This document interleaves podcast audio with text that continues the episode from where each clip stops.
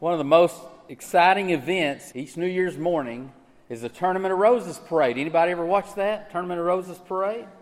You get up early, you can see all these beautiful floats passing down the parade route. And I've been to that parade route as a freshman in high school. We marched in that. It's five miles long, and I just can't tell you what it's like at the end of that parade to go through the, the big fields where they park those, and you get to go through there and just look at all of them close up. It's just a magnificent sight seeing all these wonderful rose floats. And so it, it's, a, it's a beautiful thing. On one particular New Year's parade, in one, right in the middle of it, a float sputtered to a stop. The engine had run out of gas, and as a result, the entire parade is held up until someone can bring them a can of gas, believe it or not. And what is astonishing is this the owners of the float was called Standard Oil Company. Standard Oil Company sponsored that float. They sunk thousands upon thousands of dollars into that beautiful, magnificent float. But then they ran out of gas. A little bit of gas, all that it would have taken just to get through five miles of parade route.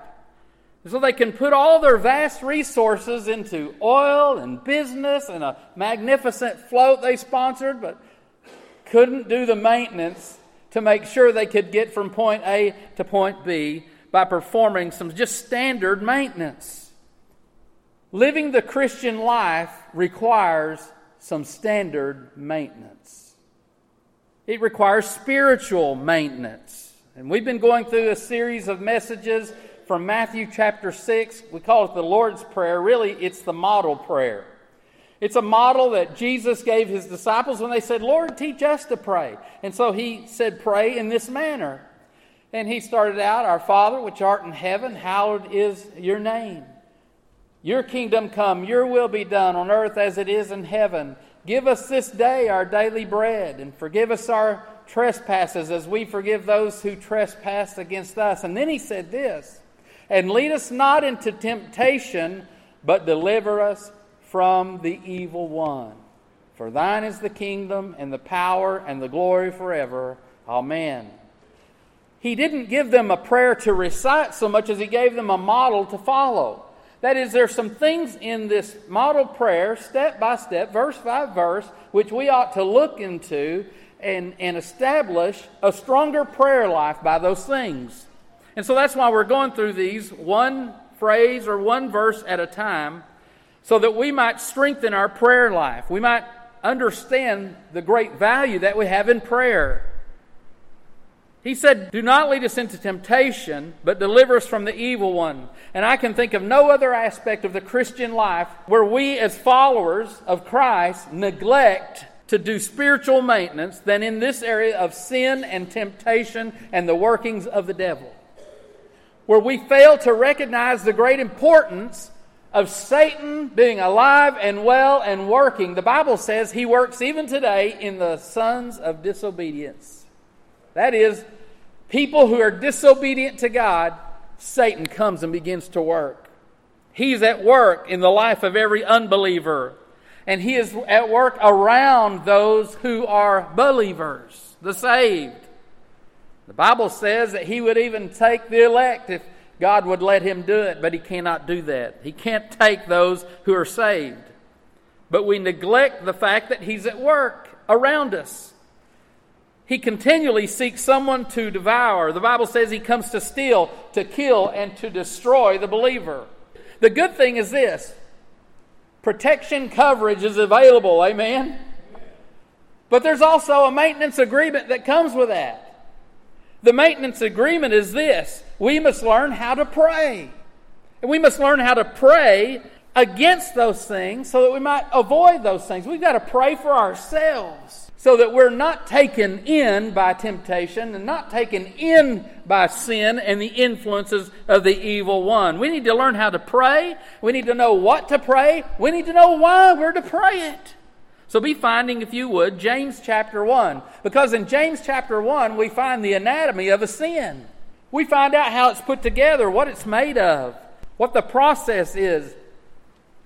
And like every text, it has a context. So let me just while you're finding James 1, let me give you a little bit of context for James 1. Persecution was now heavily prevalent in and throughout Jerusalem. Because of the testimony of Jesus having been raised from the dead, people were coming against the early church, the early Christians, and they were being put down for their testimony. They were being persecuted for their testimony. We know that people were dying for their testimony, being put to death. And as a result of this harsh persecution, the, the people began to disperse. And so he begins talking about the people of the dispersion, the scattered, some translations say. They've been scattered away from Jerusalem, not all of them. And those who remained there were being heavily oppressed. Most of them were poor, and they were being oppressed by the wealthy who lived in and about Jerusalem. And so there is rising up in them this desire to retaliate this desire to stand up, this desire to repay evil with evil, and all of those things that you know when people come against you, what you want to do, how it makes you feel, how you need to have a comeback, how you feel like you have to stand up and do something in return. So, this is what was happening. These bad feelings had developed, and they're being tempted in these ways. And that's why James starts out in verse 3 of chapter 1 talking about them facing temptations, trials, some translations call it, temptations or trials of various kinds. Now, how many of you like the King James Version? Got any King Jamesers out there? Oh, several of you. If you have a King James Bible, it says divers temptations. Divers is simply, it means diverse, various temptations. That's what that word means. That's the way they express that in the King James. The New King James and other translations call them trials. So what one is saying a temptation is, the other one's saying a trial, and you're like, well, which one is it? Is it a temptation? Because we know a temptation is a luring into sin, and a trial is not always that. A trial is going through a tough time. So which one is it? Is it temptation? Is it trial? Well, it depends on the context. While in verse 3 he might write about trials or temptations, when he even gets down to verse 13, he's writing about temptation to sin, which is where we're going to be here in a few moments. So the context is different. In one, it may be like in your King James, a temptation concerning a trial where per- perseverance is required.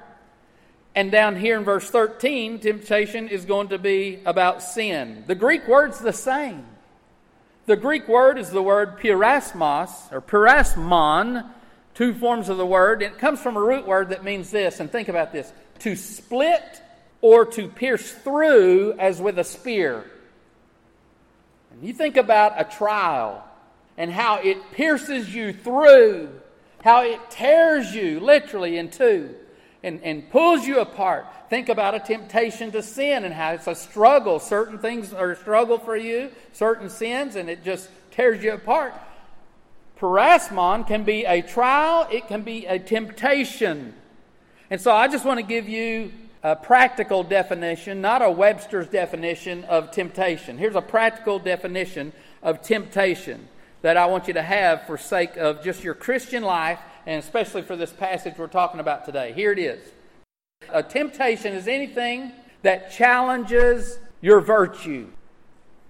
Anything that challenges your holiness anything that challenges you, your virtue, your faith in the Lord Jesus Christ, and your walk with Him.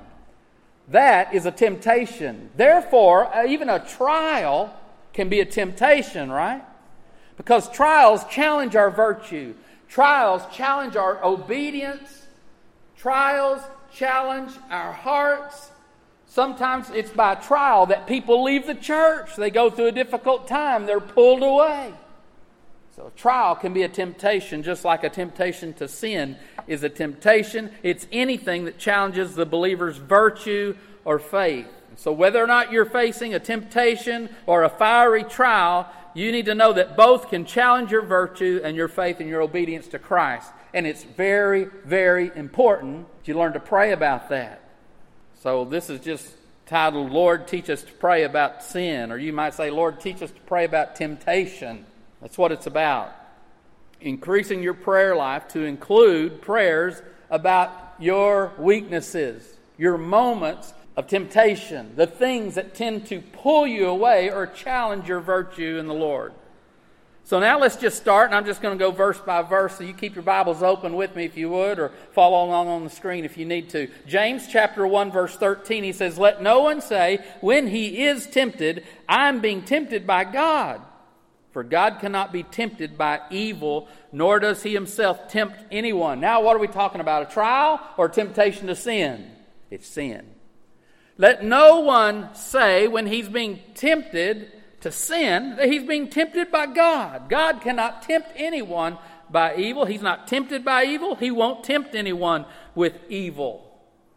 So notice James doesn't say, if you are tempted, or hey, just in case you're tempted, I mean, you might be tempted. He doesn't say that, does he? No, he, he gets right down to it. He says, when you are tempted, look to the person beside you and say, You're going to be tempted. You are going to be tempted. It's a given fact. It's as sure as taxes. Amen? You're going to be tempted. So here's one thing I want you to know. If you're a note taker, write this point down. There's not a moment in our lives when temptation isn't a possibility. There's not a moment. You say, Well, I'm usually not tempted on Monday. Oh, yes, you will be. Come tomorrow. Just get ready. Sin is always a possibility because life itself consists of endless choices that are pertaining to obedience and disobedience, belief or unbelief. It never ends. Temptation to sin is always a possibility. It was true for Jesus. In Matthew chapter 4, verse 1, the Bible tells us something. Then Jesus was led up by the Spirit into the wilderness to be tempted by the devil. The fact that God, by His Spirit, led Jesus into the wilderness to be tempted, yet He does not tempt anyone with evil, He Himself doesn't. We have to struggle with that a little bit, don't we? We're like, okay, He didn't do it, but He allowed it to happen. The Bible says our faith will be tested. Jesus' faith was tested. Who He was, His deity was tested. He was led up by the Spirit to go into the wilderness to be tempted by the devil. I couple that, though, with the, uh, a passage that speaks greatly about the sovereignty of God. Proverbs chapter 20, verse 24. Let me just quote it for you. It says, Our steps are ordered by the Lord. He fashions our steps. And I think, I know I can see in my life times when I wanted to go this direction, but for some reason, even beyond my control, it seemed that my steps went this way instead. And I, I just kind of happened to go that way. I thought, no, God ordered my steps in that direction because I couldn't see something He could see. And God sometimes protects us like that. Our steps are ordered by the Lord, but then I think the Spirit led Jesus into the wilderness to be tempted. Well, I can only conclude two things by this, and that's what I want to point out right quick. First of all, that while God does not tempt us to sin, he allows us to be in places and to be in situations where temptations are sure to test us. Temptations will be present. We have to conclude that, I believe. Furthermore, secondly, if Jesus had to fight off the temptations of the evil one over a 40 day period of time, we have to assume that we too will go through seasons of our life in which we will have to fight off temptations from the evil one. We are his disciples. He is after us. We're going to have to fight. I think we're far, far too passive, are we not? We've got to fight. So let me ask you this Is it part of your prayer life to pray for protection against temptation? To pray for the boldness and the stamina to stay away from sin and not be pulled into through temptation? To pray for the strength to endure temptations when they come? Is that part of your prayer life? Jesus said we should pray to the Father about that. Oh, when did he say that? When they said, Teach us to pray? And he said, And pray therefore in this manner. And do not lead us into temptation, but deliver us from the evil one. Remember the guy in the Old Testament named Jabez? Who all bought the little Jabez book years ago? Yeah, a few of you did. Who all studied that in some manner? Come on, don't be bashful. Jabez. I mean, it's like the Jabez was the fad. Jabez was a fad several thousand years after his time, wasn't he? He'd be proud to know that. And everybody was studying this prayer of Jabez about the blessing of God. It was a good thing. He said, Oh, that you would bless me indeed and enlarge my territory, that your hand would be with me, and that you would keep me from evil. He prayed that. King David prayed in Psalm 141, verse 4 Don't let my heart incline to any evil, to busy myself with wicked deeds in company with men who work iniquity. Really, what he's saying there is, Lord, don't let me get busy doing the wrong things, the evil things, sliding into wrong, sinful things. And, and by the way, Lord, keep me from the crowd that's doing those things. Help me to run with the right crowd. David prayed about that. Help me to run with the right folks. What they knew, I believe, is this that there's not a moment in our lives when temptation isn't a possibility. Therefore, we need to be prayed up. We need to remain on guard. Now, let's go on to the second point, and that is this we need to see the anatomy of a sin. There are some notable steps that lead towards sin.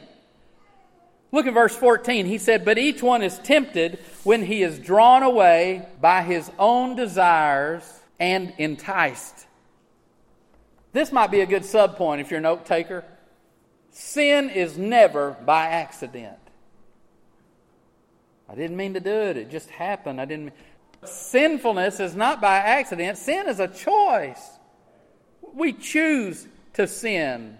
Jesus saves us. He puts His Holy Spirit in our heart. The Spirit guides us into all truth. The Spirit will never guide you to do wrong. Just, man, just put that a, with a bold marker somewhere. The Holy Spirit will never guide me to do wrong. He will never guide me to sin. He will not do that. Well, He caused me to love her, and she loves me. It must be of God. Huh. Baloney. Not if she's not a believer. Because the Bible says we're not to be yoked with unbelievers. So don't be chasing after someone who doesn't believe in the Lord Jesus Christ, who doesn't have the Holy Spirit with them. The Spirit will, will not guide you to do that. What we call that missionary dating? I'm just, I mean, I'm just dating him to save him, get him saved. oh, yeah. Tell me how that works for you. All right? Get back with me on that. There are some notable steps to sin. It's never by accident. We commit sin because we take steps leading to sin. And here's the first step. Let me give you four of them. The first step towards sin is called courtship. He says we become drawn away. It's a, it's a fishing term referring to catching fish by use of a lure. So, a lot of you guys like to fish. You know there are different kinds of lure to catch different types of fish. And on one day, the lure may not work. The fish doesn't go after it. But on another day, or, or just moments later, you, you change lures. You, you get a lure that dives deeper. You get a lure that has a different action to it. And it has a different kind of wiggle, a different kind of jig. And you pop it a few times, and man, that bass goes after it. And he's got it. And you said, Now I'm onto the right color. I'm onto the right kind of lure. The lure is working. And it drew that fish to it. The fish takes the hook it goes after it. It gobbles it up and it does it quickly. Sin is like that. Sin will dance in front of you like a lure is dancing in front of you. It's a lure, that's what it is. And and having bait, listen, having bait dangled in front of you is not a sin unless you keep going to where the bait is. You know what I'm saying? If you struggle with alcohol, but you're going to the boot, scoot, and boogie joint that serves alcohol, your fault. Your fault. So you keep going where the bait is. It's being dangled. It just comes to me. No, you're going to it. All right. Am I touching a nerve this morning? Y'all are quiet. Are you going to throw me out? I'm an interim. Uh, you know, you have to get another one right now. he'd probably be meaner. that lure is going to dance and all that in front of you, don't go to the bait. But if bait comes before you, that is not a sin that you saw that. But that is the beginning of the process of the birthing of sin starts with the dangle of the lure. It's right in front of you. To dwell on that and to entertain the idea of that, that's how it all begins. And so that is the starting place. So you don't ever want to say, Well, I haven't sinned, I haven't done anything wrong yet, and you're still looking. No, that's the beginning of a sin. And you're going to see that here in a moment. So you don't want to dwell on that. Adrian Rogers said this forget the bait, look for the hook. You see that lure dangling in front of you? Forget that. Look for the hook. We fish sometimes and we say, well, they won't take my bait. They're seeing the hook. When the fish knows it's a hook, he doesn't go for the bait. So, what we have there is the courtship. Then there's the consent like a prostitute walking down the sidewalk of a busy street at night nears an intersection. A man has stopped his car at the red light, waiting on it to turn green, and she's prancing around near his car. She's trying to lure him in.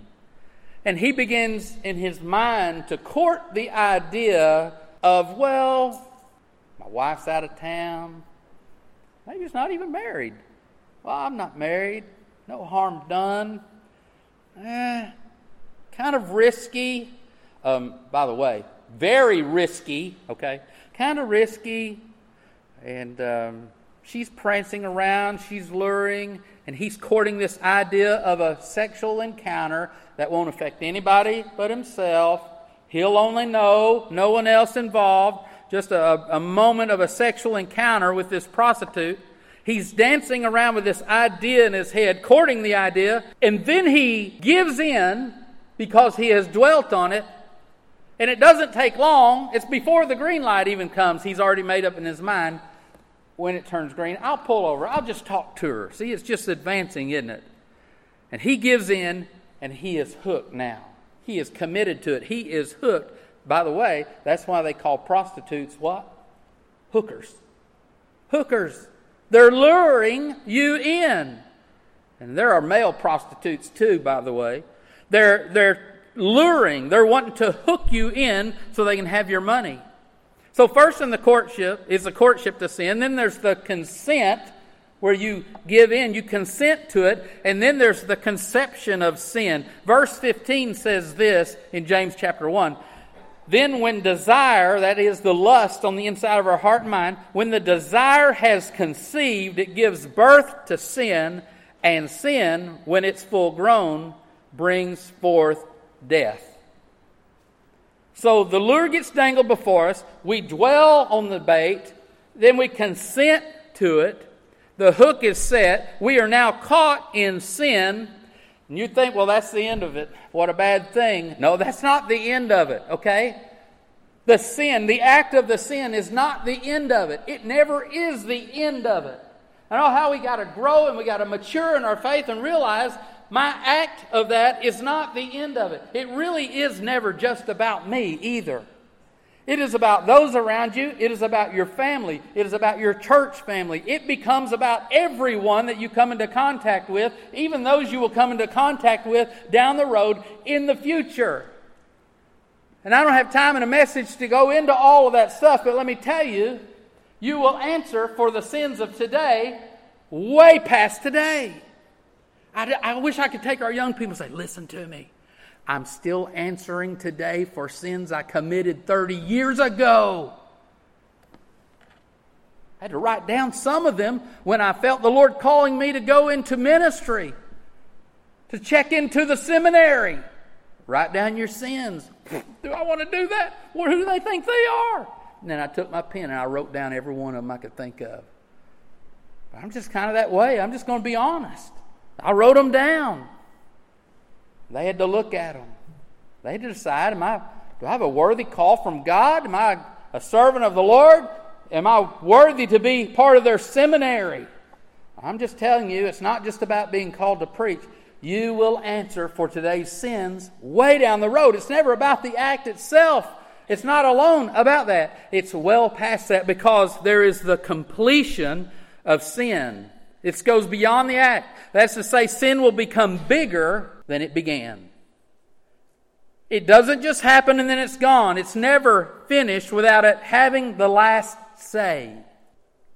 A spiritual death will take place on the inside. Job chapter 20, verse 4. In Job, the Bible says, Do you not know this? from old, that means from long ago, since the time man was placed on the earth, that the triumphing of the wicked is but a short time. And the joy of the hypocrite, it lasts just for a brief moment. The triumphing and the joy of sin is so short lived. The man was dropping beans on the ground as he walked down the road, and he had some pigs following behind him. They were eating up all those beans. And another fellow stopped and he looked at the pig farmer he said, Now that's kind of a strange way to feed your pigs. The man replied, I'm not feeding them, I'm leading them to the slaughterhouse. R.G. Lee, he used to say this You can nibble on the devil's corn, but he's going to choke you on the cob. You can nibble for a season, but there's coming a time there will be the completion of sin, and you're going to pay for that sin dearly. Here's the good news, all right? Let's get to the good news now.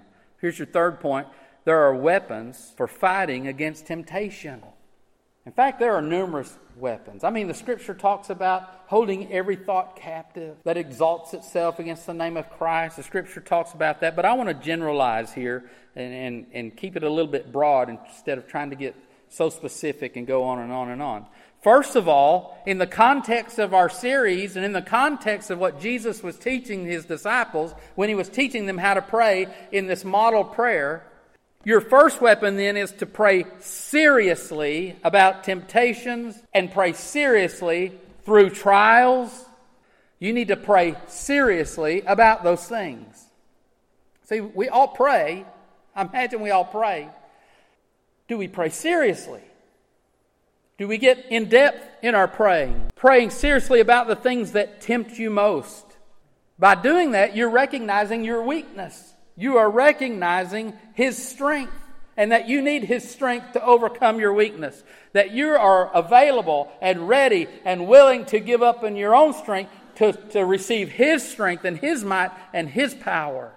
In other words, you're inviting the Holy Spirit to work in your life and be in charge. That's what you're praying when you're praying about things that tempt you. You're asking God for the strength to fight against it. Jesus was in serious prayer in the Garden of Gethsemane on the night that he was betrayed and taken captive and then led to the cross. He was, he was sweating drops of blood. We talked about that back at Easter, didn't we? He was sweating drops of blood. He was praying. He had this weight on his shoulder. He was being tempted in every way not to be obedient to the Father. He said, Lord, if there's any way that you can let this cup pass from me, then, then let it happen. But nevertheless, your will, not my will.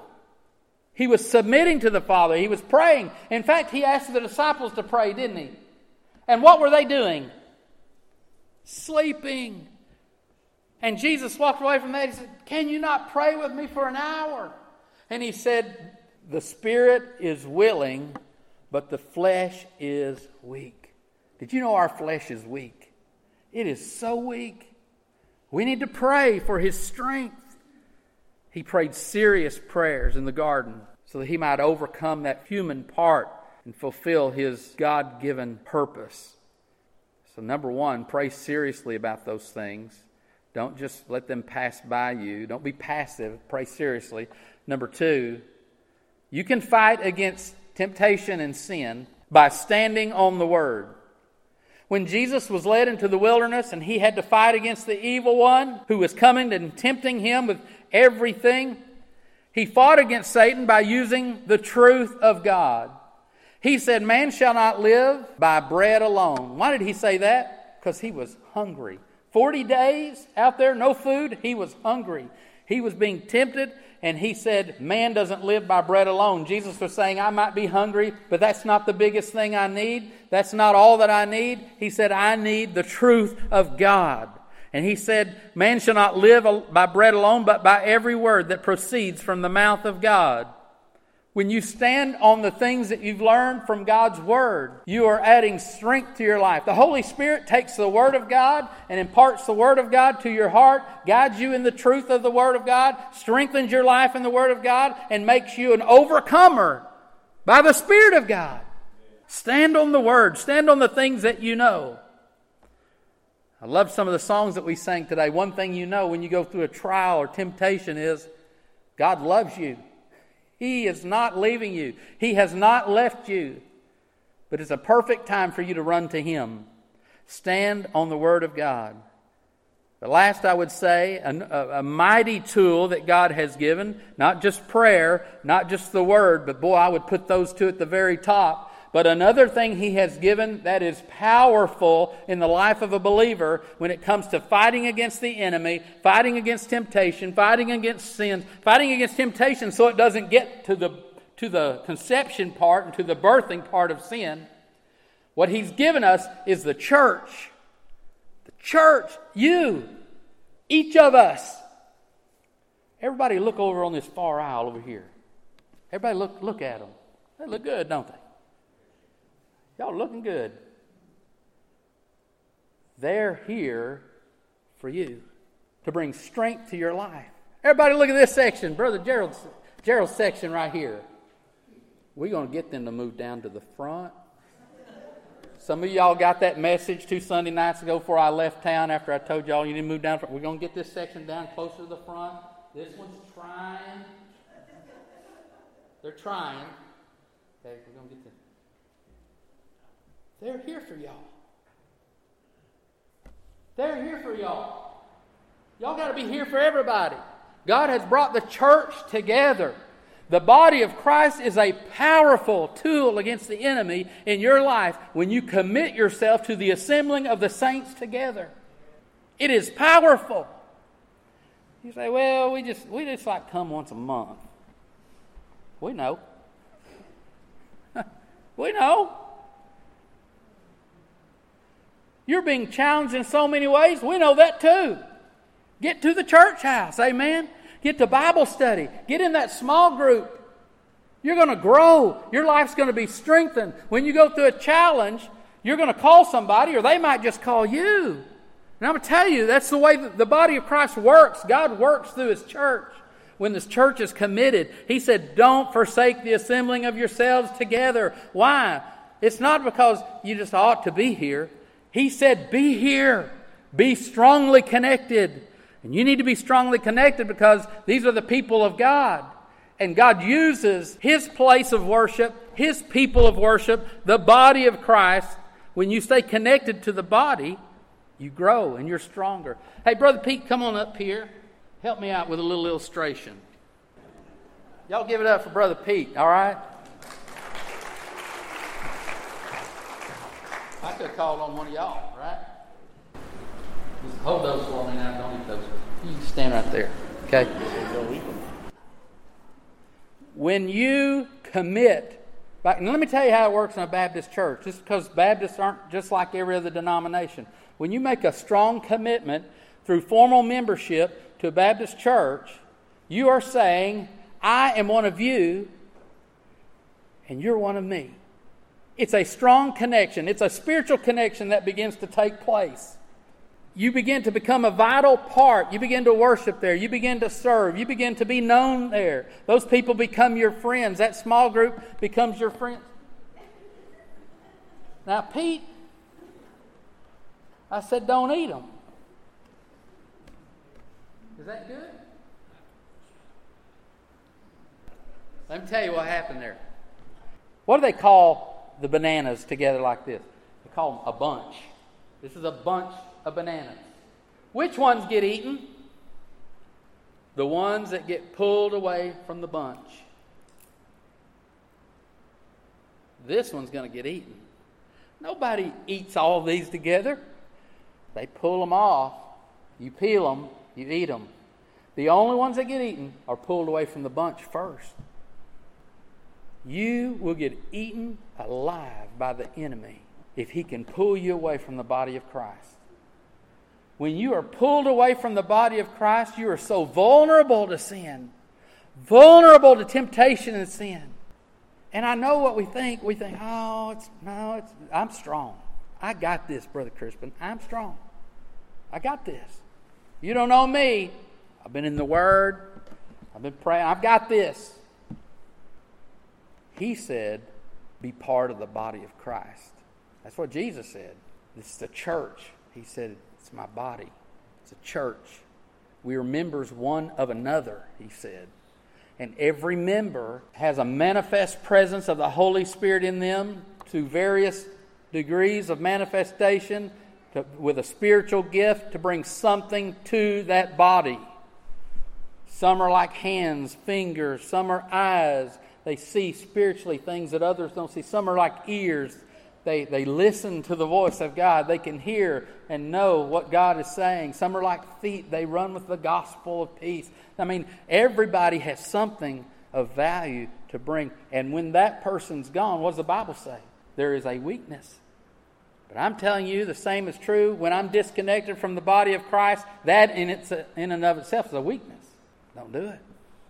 You have tools, the body of Christ, standing on the Word of God, and in prayer. That's where you hold every thought captive.